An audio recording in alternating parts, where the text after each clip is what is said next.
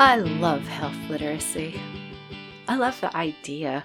I love that the field exists and it has its own journal and its own conferences.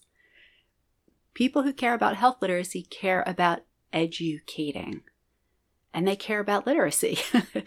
so if you're a person who cares about health literacy, I love you too. Cautiously optimistic after having been involved in a lot of things this month, October being Health Literacy Month, a lot of health literacy activity going on.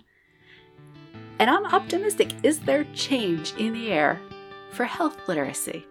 Hi, everyone. Welcome to 10 Minutes to Better Patient Communication from Health Communication Partners.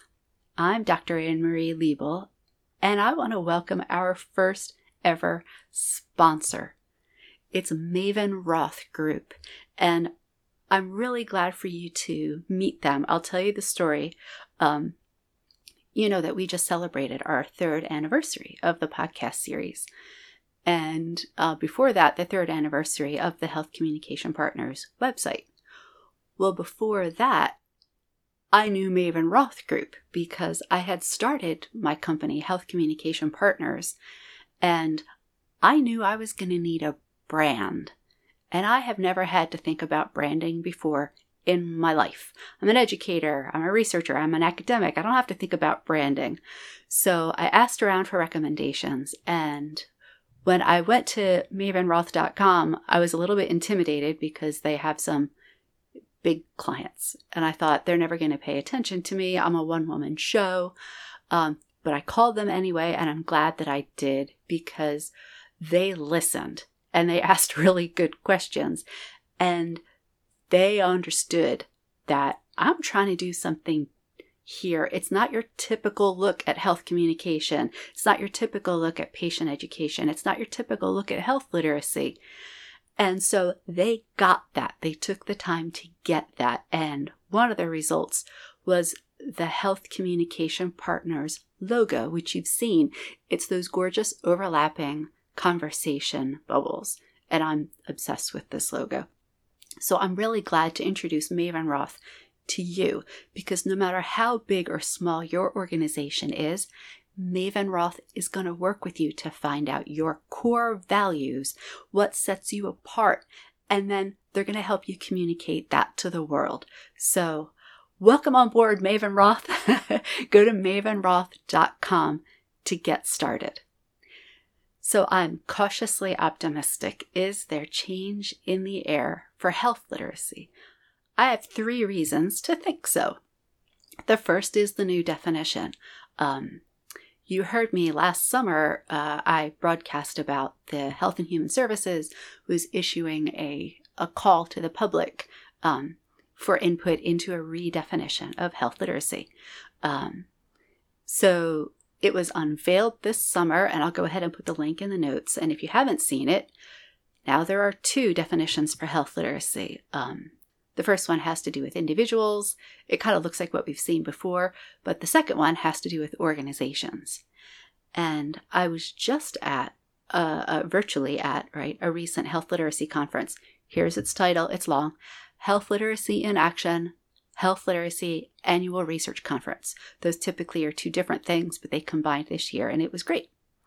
And there was some excitement over the second definition, the second part of the definition, the organizational side.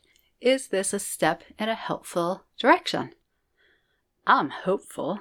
Uh, of course, thinking about the organizational side of health literacy isn't new. Even without that snazzy definition, researchers have been looking closely at the literacy demands of health systems for a long time. If you're interested in this, um, you want to get some real richness, go check out Papen and Walters from 2008 um, to longitudinal study out of the northwest of England, and it's full, full, full of delicious data. So I'm intrigued that this is getting some mainstream attention now because it's been going on, but it hasn't necessarily, you know, been front and center. So the conference organizers encouraged all of us attendees to put our thinking caps on around this. So I, am going to jump in. I'm eager to see what others in the health literacy community come up with. And I think that this is, in, in a part, a signal of the maturation of the field, which brings me to my second reason that I'm optimistic. At the end of um, the health literacy conference, the organizers encouraged the attendees to tell them, tell the leaders, uh, what the leaders have been missing, like who they're not seeing or hearing in their efforts to lead the health literacy field in reducing health disparities through research, theory, practice, and policy. I found this to be a very leaderful move. I think it's a smart move. It reminds me of when, you know, companies have a, a new product and they spend a session or more saying, all right, so what are all the things that are wrong with this? What are all the ways that this can fail? And so, in that sense, I also think it's probably a good thing to think about doing more than just once, right? I think this can be an ongoing process because there's the the suggestion that hey, maybe we could be doing better. And in in academia in fields like this, it's harder to course correct, I think, because health literacy as it stands now, even with the new definitions, it's a concept that many people all around the world have put much energy and resources and time and wisdom into for many years. So, saying, What are we missing? is a brave move.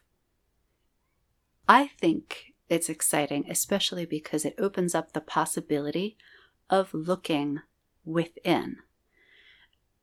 And by this, I mean fields across the health sector are taking hard looks at some of their taken for granted ways of working. This might be health literacy's time. But doing that, that looking within is not going to be smooth sailing, right? Statues don't fall easily.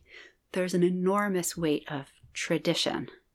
Also, when you're committed to working for equity, like pretty much the whole health literacy community is, it can be threatening even to entertain the thought that the call might be coming from inside the house, that some of the things you've always been doing are unintentionally working against you. Now, this, this is not a trend, this kind of thinking, this reckoning, just like looking at the organizational side of health literacy isn't a recent thing. People have been asking hard questions of health literacy since the field began, before the field was called health literacy. But these voices have not been mainstream. And that brings me to my third reason to be optimistic. There are ways forward. there are ways to do this.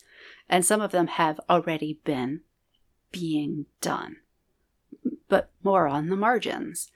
So, yeah, I'm sharing some of my thoughts with the conference organizers and more publicly in a few upcoming journal articles.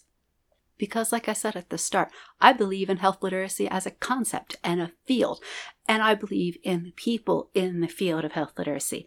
I've been listening hard for years to this field, and I'll continue to listen for the ways that people are finding to say what's not typically been said or show what's not typically been seen. Health literacy is interdisciplinary, and this could be the moment where our field decides our diversity is our strength. But this can't be done piecemeal, there's too much at stake. Any efforts to really question assumptions in health literacy in order to remove obstacles to equity need to be done intentionally, systematically. They need to be research based. And fortunately, there is a whole body of knowledge on how to do this kind of work, this reflection, this questioning of assumptions in the fields that I come from. And that's what this this whole series is based on, really. So if this is important to you, let's talk, because it's important to me. You can find me at healthcommunicationpartners.com. Click on contact. Find me on Twitter at amliebel. Connect with me on Linked or write me at Anne Marie, A N N E M A R I E, at h-cpartners.com. This has been 10 minutes to better patient communication. From Health Communication Partners, I'm Dr. Anne Marie Liebel. Thanks for listening. Thanks for listening to 10 Minutes to Better Patient Communication from Health Communication Partners, LLC. Find us at healthcommunicationpartners.com.